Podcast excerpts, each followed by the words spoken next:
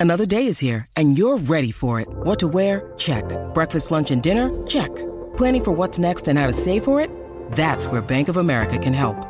For your financial to-dos, Bank of America has experts ready to help get you closer to your goals. Get started at one of our local financial centers or 24-7 in our mobile banking app. Find a location near you at bankofamerica.com slash talk to us. What would you like the power to do?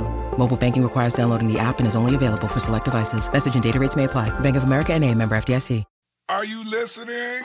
Yo, what's going on, everybody? This is Marcus, and you are tuned in to the Black Married and Debt Free podcast. My wife Shira and I were able to eliminate six figures worth of debt, and we're all about empowering others to do the same. So, on this podcast, we'll be talking about investing, real estate, early retirement, marriage, and much more. But you don't have to worry, it won't be done in the same boring format that you're used to. We're going to put a little bit of swag on it. So, enjoy today's episode. Yo, what's going on, everybody? This is Marcus, and I'm here with my lovely wife, Shira. and we are excited to be bringing to you all another podcast episode. This is one of the last couple podcasts of 2020, and boy, has it been a doozy. Has it been a year, huh? Shira? Oh my goodness. I don't even know where to start.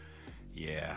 Um, well, I know a topic that I know our listeners are going to love because the statistics and the analytics show you guys love when we talk about real estate. So we're going to talk about real estate and some statistics that are pretty staggering, you know.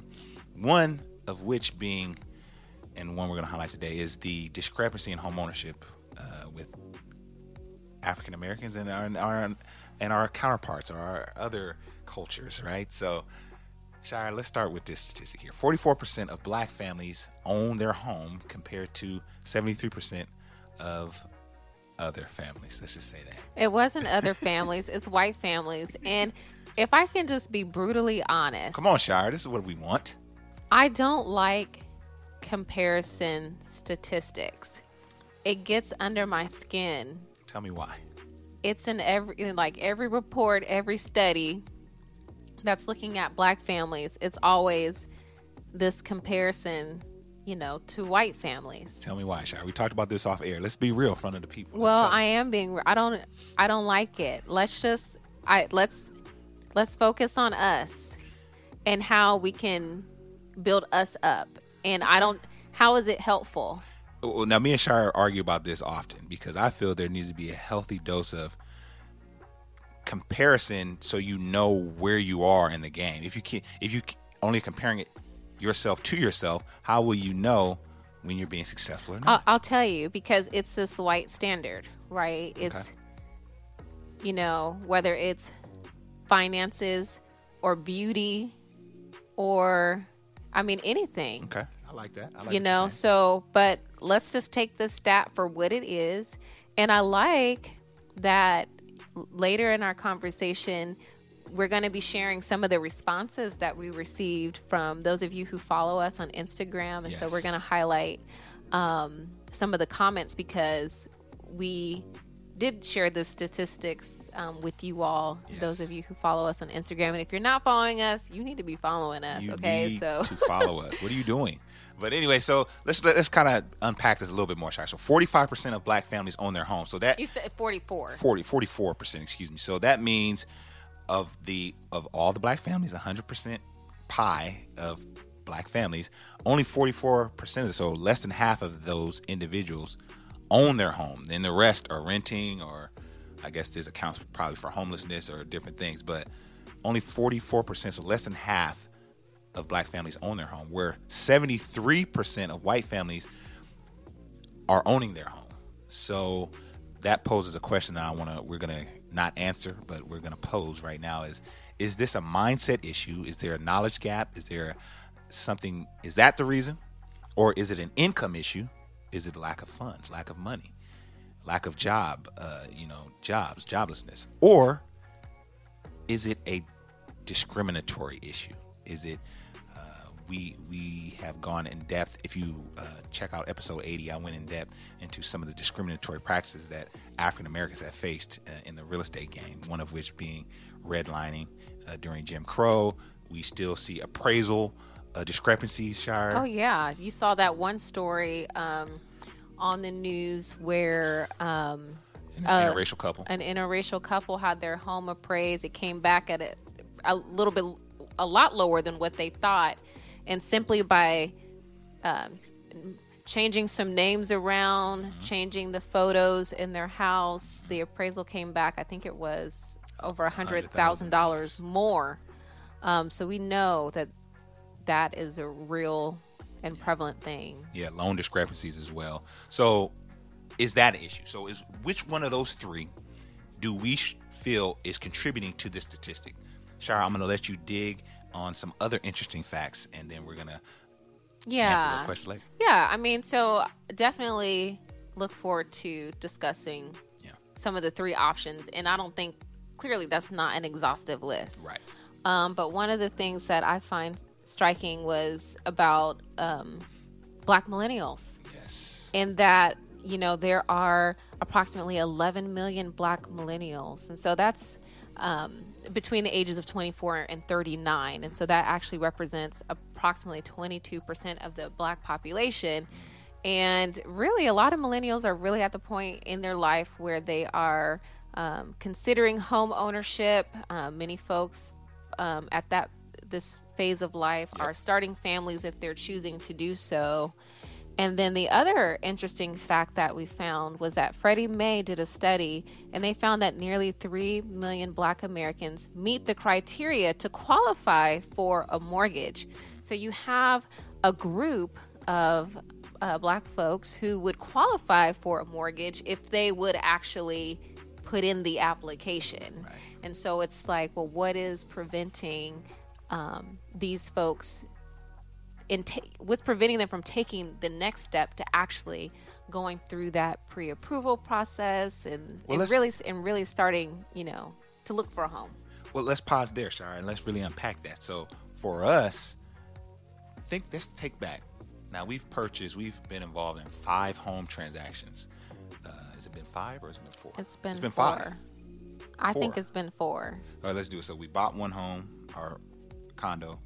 It hasn't been. It's been four, we sold sweetie. the condo, so that's two transactions, right? We bought the home we live in now. That's three, and then we bought two rentals, so that's five. Five different. I say four. He says five. Okay. Well, go back to the first one. What what was some of the trepidation that we had before we put in? I mean, before we uh, started the process on buying our first home. I'm, I'm trying to think back. Like, Well, I can say that we did not overthink. We were super Yeah. young. Like we bought a condo in our 20s. We did not have analysis paralysis. We didn't have any children. We were Yeah. pretty carefree at that point. And we used our tax return um, as a down payment, you know, for our for the condo that we purchased. So were we naive? of course we were naive we made some mistakes. I mean even in even in talking about it the person that was acting as our real estate agent like she literally only took us to to houses and condos in like the not so good parts of town. hood. yeah the hood. And you know it's only now looking back that we we see a lot of things that you know mm-hmm. probably should have been done differently. She literally only took us to a certain part of town. All the houses were literally within a mile of each other like there was very little effort there were some mistakes mis- mistakes were made let's just say that Side note: even when we put in for to view homes in better areas, those were mysteriously always just gobbled up. Oh, Yeah. somebody just got that one. that's what she would tell us i That remember not- that not- yeah, that one's off the market now. oh yeah that's right exactly But anyway, back to it. So, so Shire, so there was a blessing in our naivete. Uh, I think that a lot of times, the and, and you know what, this speaks to that statistic on millennial Shire. Okay. bear, bear with me here. Millennials are a generation that we want knowledge. Because I said so does not work with the millennial generation, right? We want to know why. Well, why this? Well, why that? Let me dig. We love knowledge. And I think to a certain degree, that could be hindering us in the home purchasing because it it takes some close your eyes and just go. You know, I think there's a lot of analysis paralysis with the millennial group. And Shara shaking her head. She doesn't agree. I don't But- agree. But, but but I agree. Well, I well the reason why I was shaking my head is because a lot of people say the opposite. They say Okay. because black families don't have the financial literacy that's preventing them. So, mm-hmm. I mean, it could be what you described as analysis paralysis. And I think I'm to Wanting you, to know too much. No. I don't know enough, so no, I can't do it. I don't think there's anything wrong with knowing too much. But Okay. I but to your point, I think now millennials have a lot of things to think about that maybe generations before Too smart for their own good. sweetie like like um like like like student loan debt Got you. okay so i don't neither of our parents had student loan debt Right. i think your your i feel like your dad said that he got to go to community college for free Yeah. and it's great that that's actually starting to happen now in certain areas but now there's student loan debt um, if you have kids and now we just looked at the cost of the average cost of a home Yeah. do you remember what that what that was The average cost of a home is, first of all, it's up 15% uh, during 2020. yes And the average cost of a home is now $320,000. And and some change And some change. and some change that's not cheap. What up, y'all? It's your boy Kev on stage, and I want to tell you about Black Married and Debt Free. Okay, there are a couple that paid off $110,000 in debt in 2017, and now they want to educate and inspire millennial couples to do the same. So, what I want y'all to do is subscribe to their page. Go on YouTube, go on Instagram, and get the following going at Black Married Debt Free. It's everywhere, all right? So, if y'all don't want to be broke no more, you want to be debt free in victory, then go follow them, Google them, look them up, and see what they talking about because don't nobody want to be broke. You feel me?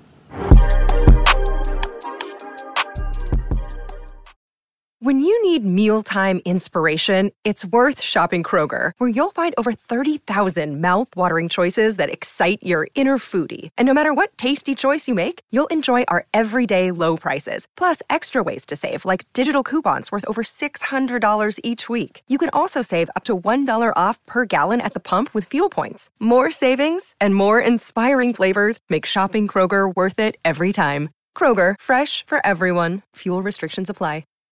You know the rising house costs so even if you qualify for a loan i mean you need to make sure that it works within your budget Right. and that you, you anyway so what we're saying we're going back to is it they want to know too much or is it Mm-hmm. Is it a knowledge gap? Is it is it a mindset thing? Let's just uh, the mindset. We could really go deep on that, Shire, because yeah if you've only now Shire, I, we were raised uh, quite differently, and, uh, and and we've gone into that a little bit. But if we can go a little bit more into that, Shira, when we met, my parents had just bought a new home, and Shire likes to say, "I thought you were the what'd you call me, Shire, when you first met me, and I took you to my house." oh well i felt that that was the biggest house that i had ever gone into Which it was. I mean, it's not that big of a house. It's just your average, you know, California home. But Shire was calling me the Fresh Prince, and I was just like. So- I, it was yeah. And, and before that we did own our home. It was not nearly as big but we we owned a home. So that's all i ever Your saw parents was, owned a was home. yeah, my parents. Growing up that's all i saw was house or home and we owned it. Now shire you you you, you lived in an apartment which i love hanging out at shire's apartment. That's a whole nother story. But shire grew up in apartments right? So sometimes people grow up differently. I mean, many times people they look at how they grow up and naturally will aspire for more, right? You want each generation to get better. So, I grew up in an apartment, but I don't know I mean, I didn't have the mentality that I'm going to always live in an apartment but because I lived in an apartment Right. growing up. But I some can people do well, nothing wrong with it. yeah, because I think we can get comfortable yeah in our um, in certain situations. Like everyone rents, so I'm just going to rent, and Right. you haven't thought outside of that. Yeah. So that's why I had to say too, like sometimes people are just used to what they're used to. And it's not even like I don't want to uh, own or I, I don't think I can own. It's just that I just like apartments. I like renting. You know what I mean? So I don't could be a think that we know too. anyone like that, though. I think that in our circle, we have people that own their home, and then we have friends and family who rent. Right. While some may lack the motivation Others, the desire is there. Um, So then we transition to a income, maybe perhaps issue, or um, the desire is there, but the income isn't. You know, you think that? Do you think that that's probably a, a big cause of this? Well, I think that it's multiple things. I don't think it's one or the other. And I think that now might actually be a really good time to take a look at what some folks said as they commented um, to us. Yes, Sarah. So we asked this question: one being mindset, two being income, and three being uh, discrimination. And so let's start here. One person says all three. We got a lot of all threes. Yes. Uh, we got all three, all three. Uh, we have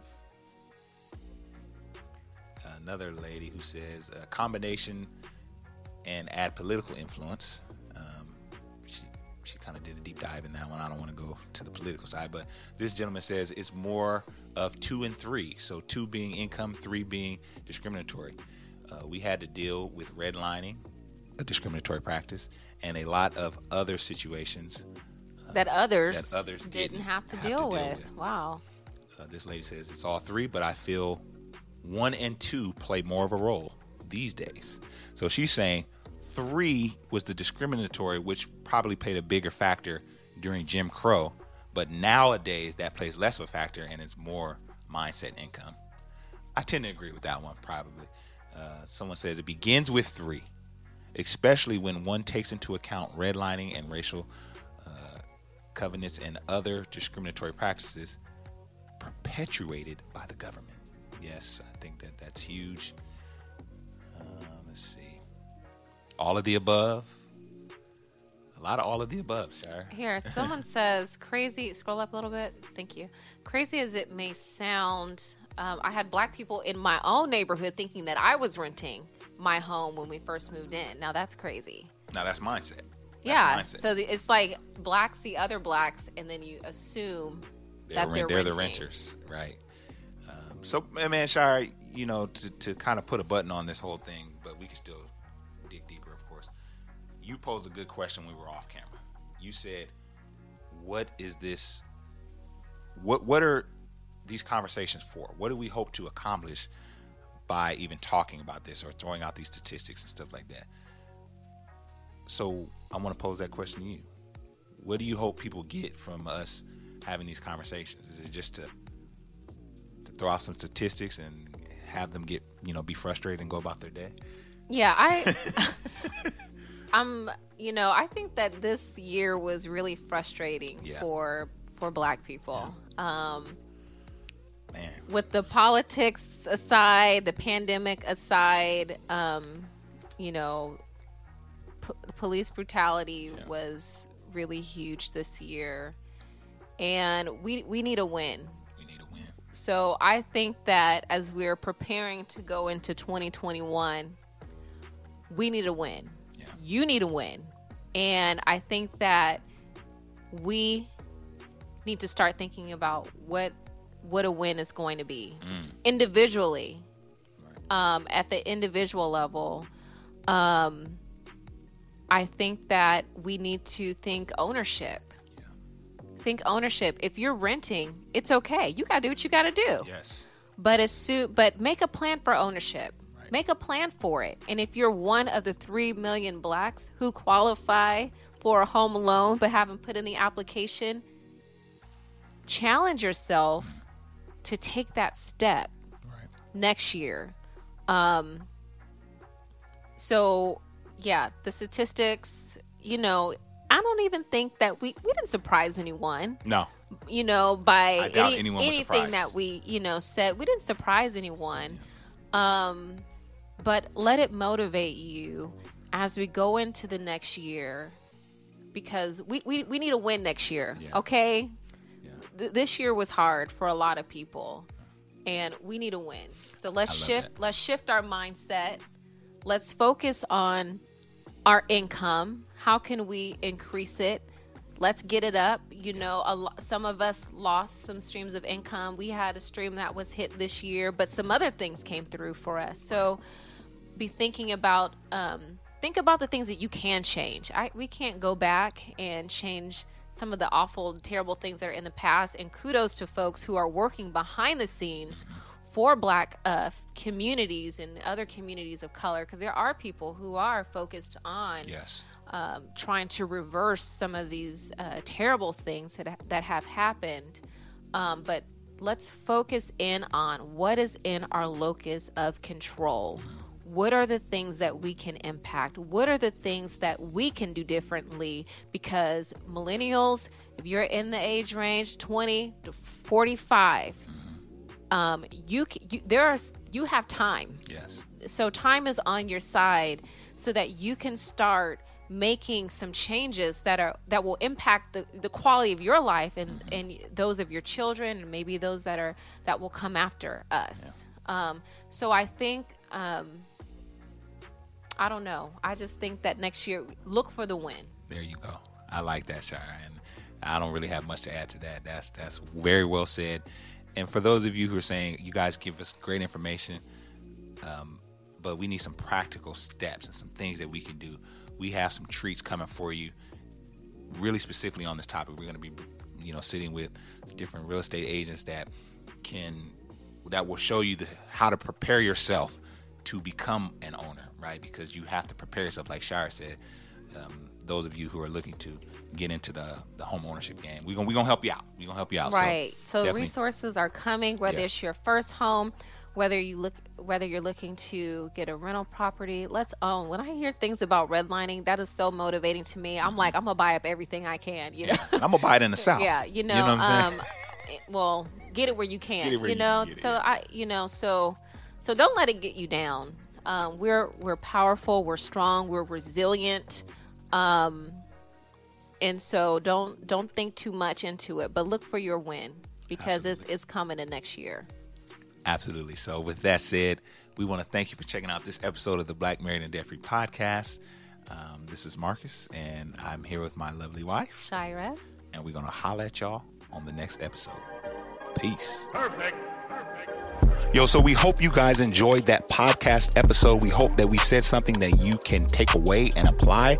We are here to inform and to inspire. So do us a huge favor and don't forget to rate this podcast five stars on whatever platform you're streaming us. And if you want to become a supporter of the Black Married and Debt podcast, you can do so by clicking on the link below. That's it for now. Till next time, holla let you guys later.